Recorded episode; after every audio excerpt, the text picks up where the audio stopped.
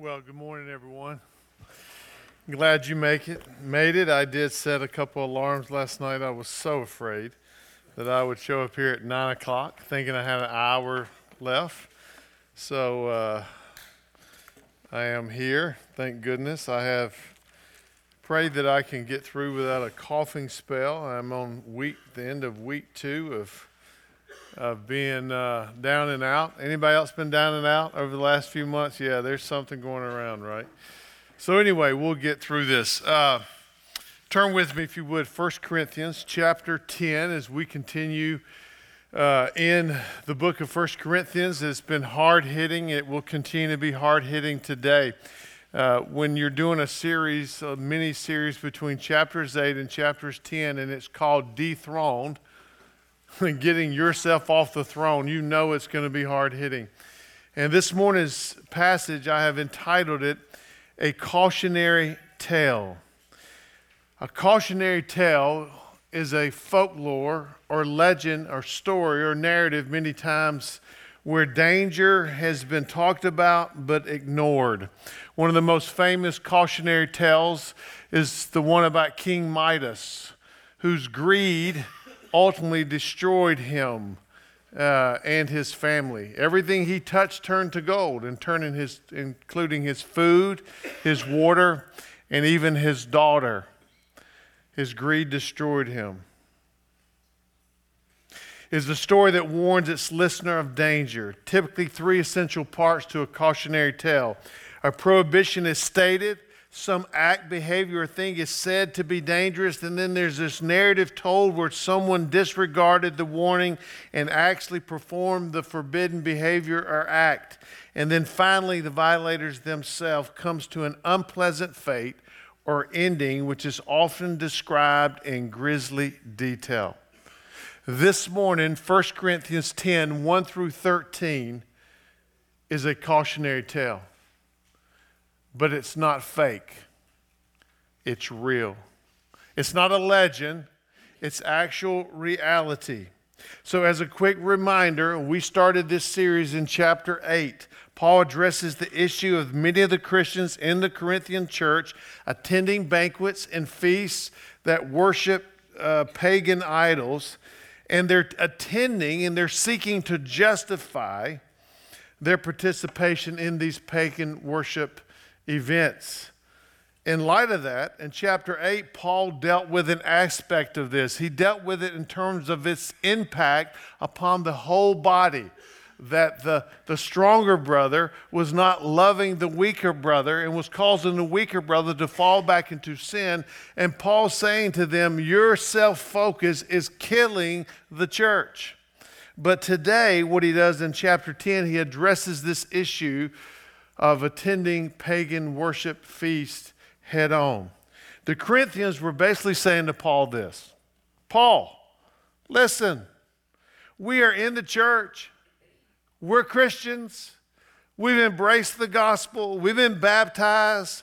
We have the benefits and privileges of all that God says is true of us now in Christ. It's not that big a deal. It's just food. And it's in a weird place, yeah, and there's a lot of stuff that goes on in that temple. It's not great, but, but we're not doing that stuff anymore, really. And, and we're okay. Paul's point is they were becoming nonchalant, arrogant, haphazard about how the gospel should radically transform every area of your life. They were putting themselves in grave danger. The same danger that Paul spoke of last week in Monty's sermon, if you just look up in chapter 9, here's the grave danger. Here's what Paul's trying to say to them that he said about himself. He says, Do you not know, verse nine, uh, chapter 9, verse 24, do you not know that in a race all the runners run, but only one receives the prize? So run that you may obtain it. Every athlete exercises self control in all things. They do it to receive a perishable wreath, but we an imperishable one. So I do not run aimlessly. Paul says, I do not run haphazardly. I run with great self control and great self discipline in order that I may not be disqualified. Paul is warning them I want you to run like me so that you won't be disqualified. And some have said that Paul is saying here he's afraid he'll lose his salvation. No, never. The Apostle Paul is not going to lose his salvation just like you and I won't if we place our trust in Christ. Paul is saying here, I will lose my ministry. I will bring shame upon Christ. I will waste my life. I will invoke the discipline, discipline of a God who loves me greatly. Paul says, I don't want to be disqualified, and neither do I want you to be. I actually want you, Church of Corinth, to be a fruitful, beautiful witness in the sick city of Corinth. so Paul confronts them in chapter 10, verses 1 through 13. And as he does, he becomes a history teacher.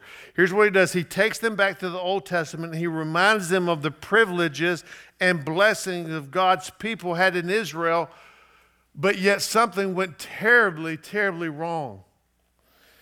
Before we move forward and read this text, I want us to take just a minute here this morning and understand how this text speaks to you and I today. You and I are not struggling with eating food, sacrificing worship to idols in a pagan temple. Would you say amen to that? We got a lot of struggles, but that ain't one of them, right? Thank God to put it bluntly, we got to ask the question, we got to see this this morning. What does this text have to do with us? Should we just move on to the book of 1 Corinthians till we find something that's more relevant? No, here's, here's what this text has to do with us. Paul tells us in verse 13, I put it at the top of your notes, 13a, the beginning. He says, No temptation has overtaken you that is not common to man. So, the question this morning we must ask is no matter the situation, whether it's in Corinth or any historical situation in our Bible, what is the basic underlying issues that are common to all people, to all humanity? What common human tendency does this situation in Corinth represent? What is common of the heart condition in a human that needs to be addressed, whether it's 1000 BC, 56 AD in Corinth, or 2018 in Murfreesboro? And here's the answer. Here's what this passage addresses this morning the desire to have it both ways. And what I mean by that is the desire to have, on one hand, the privileges and advantage of being safely inside what we think represents a safe, confident relationship with God. But on the other hand, not to be restrained by anything we desire. To, to feel confident in our great orthodoxy, but have a life that's brutal when it comes to orthopraxy See, we love to enjoy the safety of the gospel privileges, but we also love to be free to do as we please, when we please, how we please, to whom we please. Paul saying that's the danger this morning, to try to have it both ways. It is the church that I grew up in. It is in many ways the church of the South to be slightly connected to biblical community, but actually live in autonomy. It is, it is the danger I'm, a, I'm okay, you're okay, we're all okay. This is the temptation that is common to all of us, and it shows up in two common ways in this text. Our craving for our own way, we're going to see that this morning and then the blaming and grumbling to God when we don't get our own way. This is what 1 Corinthians 10 1 through 13 helps us to confront this morning. 1 Corinthians 10 1 through 5. For I do not want you to be unaware, brothers, that our fathers were all under the cloud, and all passed through the sea, and all were baptized into Moses in the cloud and in the sea, and all of the same spiritual food, and all drank the same spiritual drink. For they drank from the spiritual rock that followed them, and the rock was Christ. Nevertheless, with most of them, God was not pleased for they were overthrown in the wilderness. Excuse me. Paul is taking them back to the Old Testament. And here's the deal it's the real danger of spiritual presumption. Put it another way, what's happening here in 1 through 4, 1 through 5, is they have taken for granted the kindness of God to them. And in this presumption, Paul takes them back to the Old Testament to remind them of all the benefits and blessings that the people of Israel experienced under the miraculous care of a loving God. And notice he uses the word all five times in those first four verses. Every Israelite experienced this miraculous care and provision for them, every one of them. But it did not end well as they experienced divine discipline. Verse 1 takes us back to Exodus 13. The cloud by day, light by night never left them. It was a sign of God's presence. Every morning when they woke up and every night when they went to sleep, there was one guarantee in the desert God is with us. It's the same as the Holy Spirit indwelling each believer. It says that in verse 1 they all passed through the sea. Yes, they did. And it's a picture Paul's reminding them, the Corinthian church, as a believer in Christ, God has provided a way out of our spiritual bondage via Christ, just as they provided a way out of the bondage from the Egyptians through the Red Sea. Verse 2 says, Paul says, the people of Israel were baptized into Moses, saying they voluntarily submitted themselves under the leadership of Moses. Just as when we come to Christ, we voluntarily submit ourselves under the leadership of Christ for the rest of our lives. Paul's making this, these connections here. Verse 3 and 4 take us back to Exodus 16. God provided what we know as quail and bread or manna and water to provide for their daily needs. And just as this morning we just took a meal where God has provided for us bread and wine, or bread and juice, bread and drink to remind us of his provision in Christ. Paul, Paul's making all these connections. Verse 4b, he says, The rock was Christ. The physical water that God provided for his people in the desert is indicative of a far deeper provision.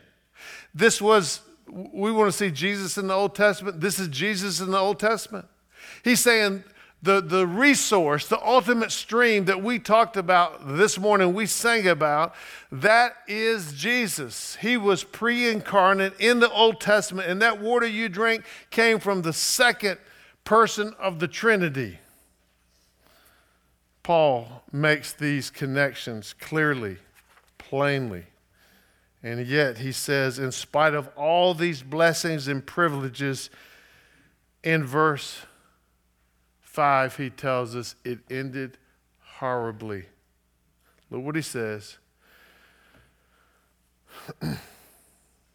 Nevertheless, in light of all these privileges, all these advantages, all these very direct, miraculous, caring provisions straight from the hand of God, nevertheless, with most of them, God was not pleased, for they were overthrown or overstrong in the desert. It's a horrible picture. It is a picture of a bloody battlefield of bodies all over the place. And it says most of them, well, most of them, that's true. There were only two. Only two made it to the promised land Joshua and Caleb. The rest were strewn over the desert over a period of 40 years. These people in the Old Testament and the church at Corinth, and I think we tend to do this, are presuming that all is okay for them spiritually. They are obviously unaffected by all that God has done for them. It's why Paul says this Let anyone who thinks he stands take heed lest he fall. You think you're okay? You feel good about yourself spiritually? As soon as you do that, you're in trouble, Paul says. We are in the most danger when we believe we are the most invincible. So, what would that look for, like for you and I? The danger of spiritual presumption. Let me lay out an argument by avalanche. And much of what I say here, I have experienced in my own life. To be a part of this church in so many ways serving, giving, showing up, participating, but really, you're playing games spiritually. You are not pressing into following hard after Christ. You are not personally pressing in and being responsible for your personal following sanctification after Christ. Trusting in your worldly riches in your heart, you say, I'm, I'm good, I'm okay, I'm secure. You first come to Christ and your heart is so tender towards sin and the thoughts of sin. And this sensitivity over time has turned callous and hard. And we forget the question that the psalmist asks Does not a little fox ruin the whole vineyard? We tolerate sin. We value our life and bodies more than the state of our spiritual souls. We put so much more emphasis and time and heart about our lives, about our physical looks, than the caring of our own souls. We have low thoughts of Christ in the gospel. What I mean by that is just it, it, it, becomes just another routine, just another thing in our life, along with a hundred other things. Versus what Paul is going to say in a few more chapters in chapter 15. It is the most important thing, and everything flows out of my life in Christ, in God, in the gospel. We think way too highly of our own goodness and we do not see the wretchedness of our own hearts. Oprah Winfrey, and I'm trying to pick on her, I'm just saying she's well, a 14 year old girl asked her other day in an interview very clearly, What's your suggestion to make an impact on the world? And Oprah's answer was follow your heart.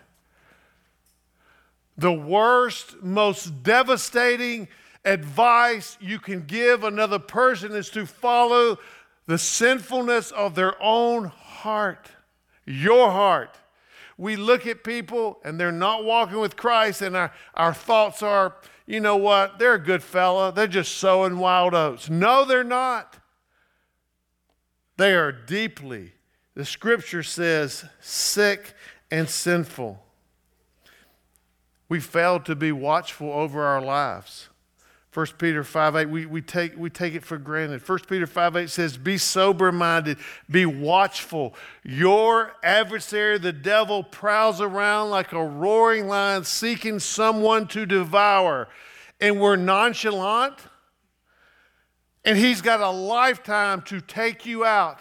He doesn't have to get you today or tomorrow or next week, but he's coming and he's looking for a crack and he loves to see those who are nonchalant about their own spiritual lives, and he gets you, and you look back, or I look back and say, How, how did that happen? And he's been trailing you for years. In our pride, we trust in our gifts. Oh, Lord, forgive me for this. And talents, and live not in a genuine heart dependence on God, but in our own self sufficiency and self complacency. We trust in grace too much. I know it's going to shock some of you this morning. We trust in grace too much. And here's what I mean by that Does the scripture says those in Christ there's no condemnation for those in Christ? Absolutely. I will never let go of that. Yes. But we fear not enough the mighty hand of a loving God who will discipline his people and say to us, enough. Enough to woo us back to himself. We take the Lord's Supper. We've been baptized. We go to Bible study. All good things. It makes us feel so comfortable. But yet, there's so many areas in our lives that have not been transformed by the gospel, unaffected by the gospel. If this is your mindset, as Spurgeon said in his sermon on presumption, which you can Google and read, will take you a long time. He says, May every man and woman who hears this be lanced by the sword of the Spirit. Paul says that this is your mindset, you're in a very dangerous place as a Christian. Take heed lest you fall. Christian maturity does not think you are less needy. Real Christian maturity is full of healthy fear because they know I could be the next one to be disqualified. I'm reminded of John's words in Revelation 2 2 through 5. John writes to the church at Ephesus, and this is what he says I know your deeds to the church.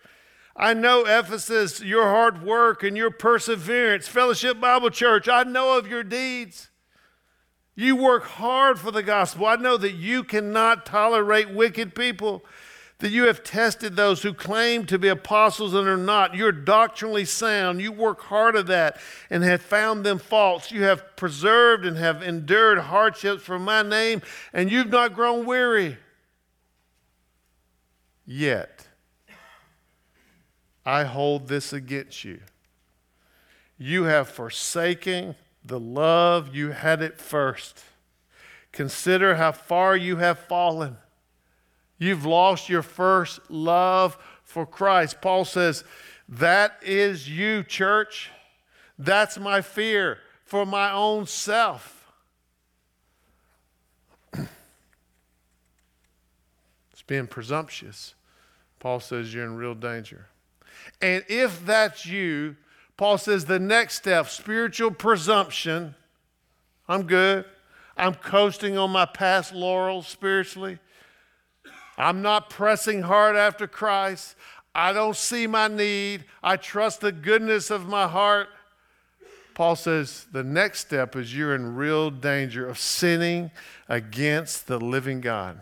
Look at verses, or read 6 through 10. now, these things took place as examples for us, all that we just talked about, that we might not desire evil as they did. Do not be idolaters, as some of them were, as it is written. The people sat down to eat and drink and rose up to play. We must not indulge in sexual immorality, as some of them did, and 23,000 fell in a single day. We must not put Christ to the test, as some of them did, and were destroyed by the serpents, nor grumble, as some of them did, and were destroyed by the destroyer. Paul lays out Spiritual presumption leads to real sin. Verse 6, Paul writes, All the times God blessed them with his presence and provision, it says their hearts were set on evil. They were craving evil, desiring evil. And yet we know Paul writes in Colossians 3 Set your hearts and minds to the things above, that you have died and your life is now hidden with Christ in God. Put to death what is earthly and fleshly, the earthly things. And I love how this puts it, that the message puts is that are lurking within you. Paul's saying those are things lurking within every believer.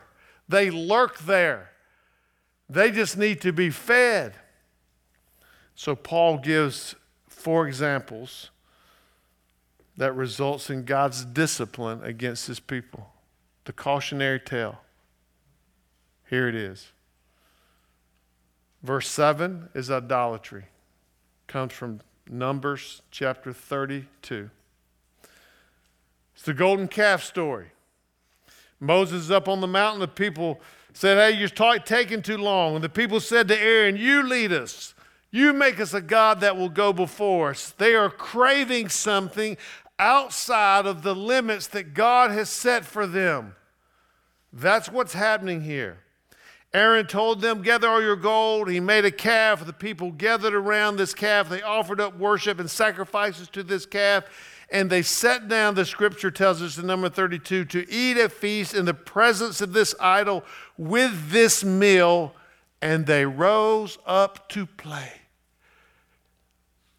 What does that phrase mean? They rose up to play. Here's what it means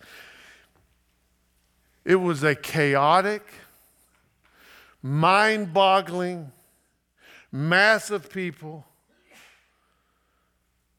that were that you could describe as debauchery carousing seduction to go on a bender or a binge total depravity fornication self-indulgent wickedness at the highest level and it all happened in a matter just like that it says god sent a plague on them. Here's what Paul's doing. He's saying to the Corinthians, I'm addressing you, Corinthians, eating meals, sacrificed to idols on a Saturday night, and then going next door and having sex with prostitutes on a Saturday night, and then worshiping as if you're okay on Sunday morning. There is a time and place where God would say, Enough.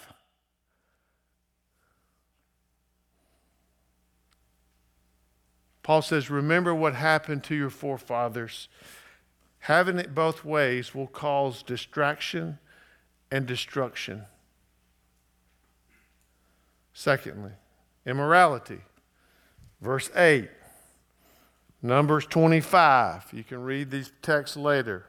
Here's what we know immorality always follows idolatry. Immorality always follows idolatry. Romans chapter 1. They worship the created instead of the creator. And then, in, as soon as that happened, idolatry, God gave them up in the lust of their hearts to sexual immorality. It always follows in that order. In Numbers 25, Paul's saying, takes them back. Israel began to engage in idolatry and sexual adultery with the people of Moab. Again, craving something that was beyond their limits. God has said, no. You are not to engage or marry or be sexually active with the people of Moab, pagans, and they want it. Numbers 25 says, While Israel lived in Shittim, the people began to whore with the daughters of Moab, and so Israel yoked herself to, the, to Baal of Peor and the anger of the Lord was kindled against Israel, and 23,000 died in a single day. That's the whole campus of MTSU falling dead in a moment. Sexual immorality is to be fled, not flirted with. A person who is making spiritual presumptions plays with it like a cat playing with a wounded mice. I won't get hurt. I'll be okay. I, I, I, can just play with it in my mind, in my heart, with my eyes, as long as I don't really touch. It never ends well. Christians who do not take heed lest they fall play a lot in this area. Third one is trial, verse 9. They actually put God on trial, Numbers 21. the people became impatient, Numbers 21 tells us, and spoke against God and against Moses. They said, Why have you brought us up out of Egypt to die in the wilderness? For there's no food and no water, and we ate this worthless food. People the people of Israel wanted God to follow their demands and wants, wanted God to bow down to them. But God bows down to no one. He's the one that holds us accountable, not vice versa. They cry to God for food, and He provides, and then they don't like what He provides. It's like having a toddler, they're never satisfied. I want cheese. We just had one in our house a month ago. you give them cheese. I want a cracker. Give them a cracker. I want a different cheese. I mean, grandparents, you know, okay, well, got a different cheese. This is a never satisfies. The Corinth believers were putting God on trial, and in doing so, testing God's patience with them. They were abusing the privileges and advantages and the kindness and provision and care that God had provided for them. God was saying, Enough. That's the danger you're in.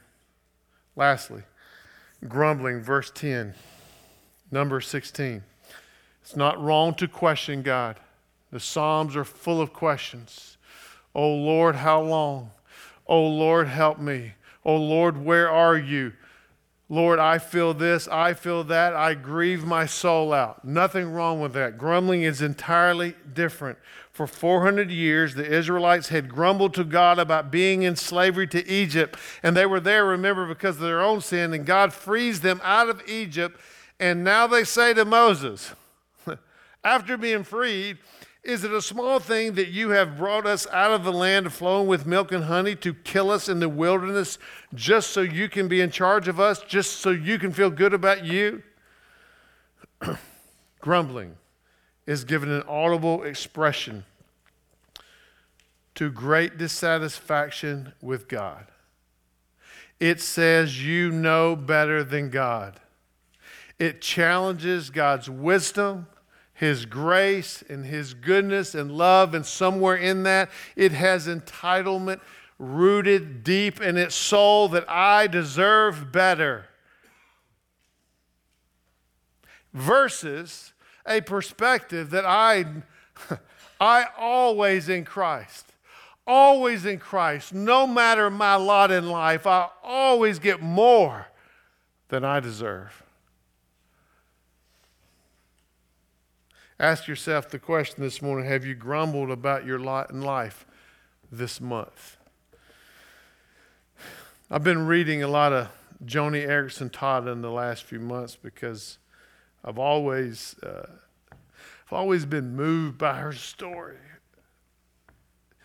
To be a paraplegic for 50 years and yet walk with Christ so faithfully. I can't com- compute, I can't, that doesn't register with, with me like I would think, Jeff, how could you do that? Just found out, read that she has breast cancer now.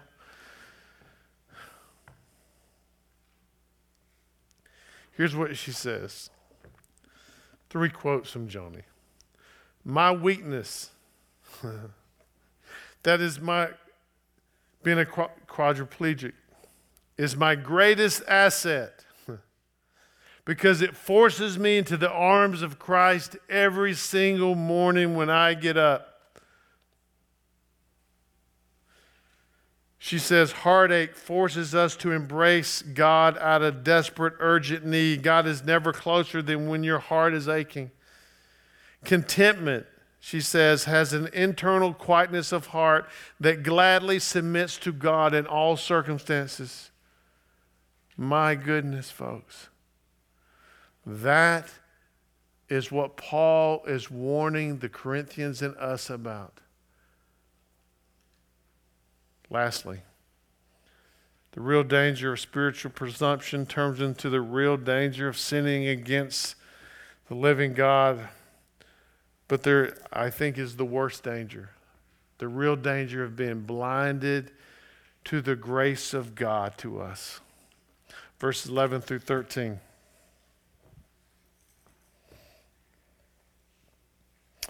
Now, these things happened to them as an example, but they were written down for our instruction, Paul writes, on whom the end of ages has come. Therefore, let anyone who thinks he stands take heed lest he fall. No temptation has overtaken you that is not common to man. God is faithful, and he will not let you be tempted beyond your ability, but with the temptation, he will also provide the way of escape that you may be able to endure it. Now, if you're like me, so many times when it comes to temptation, it feels so strong and even overwhelming at times. Can we just acknowledge that? Amen. So we trust in what we feel. That's what I do sometimes. I trust in what I feel, what I desire, what I crave, instead of what's real. But here's what's real it's actually verse 13. No temptation has taken you, has overtaken you.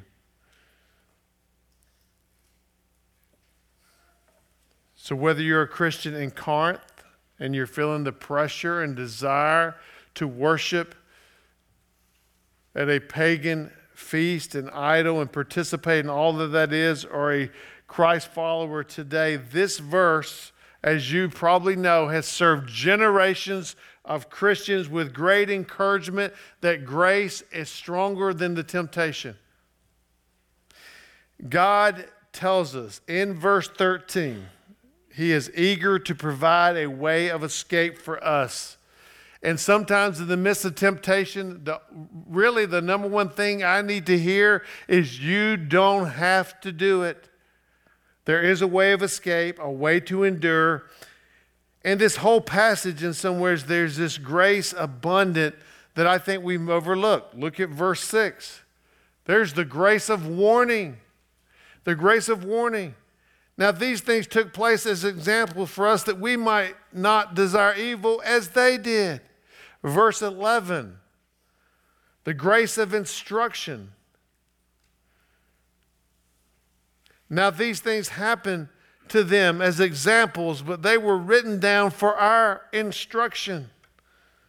The grace of warning and instruction, though, are only good to us when we actually apply the warning and instruction.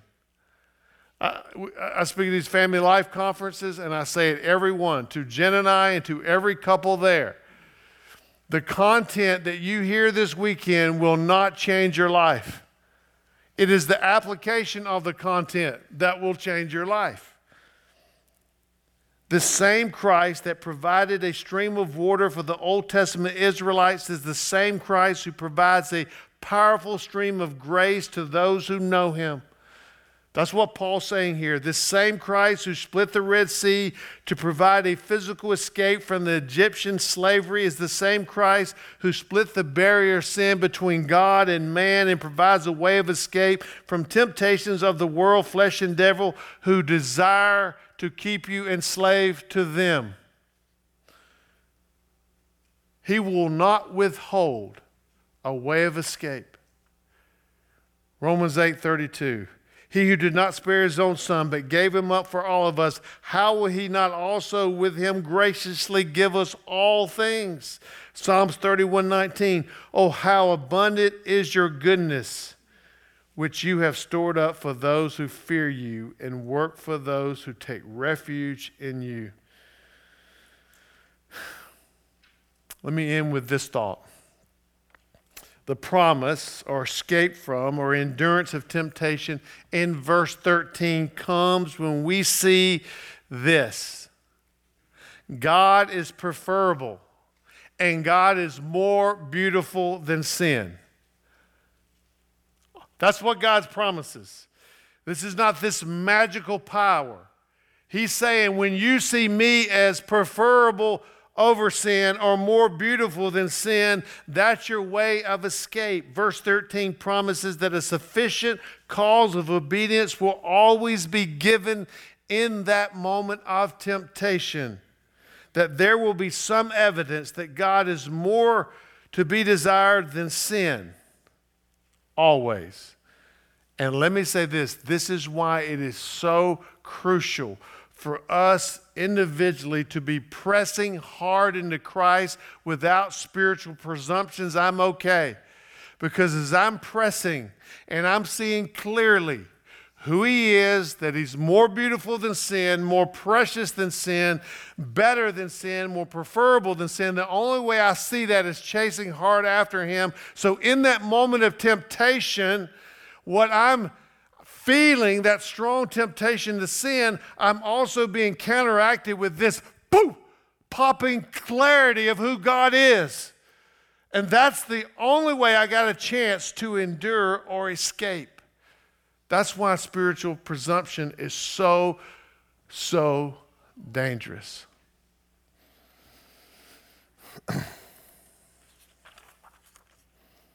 if this text isn't relevant to us, I'm not sure what is. So, the question this morning is we ask the question, so what?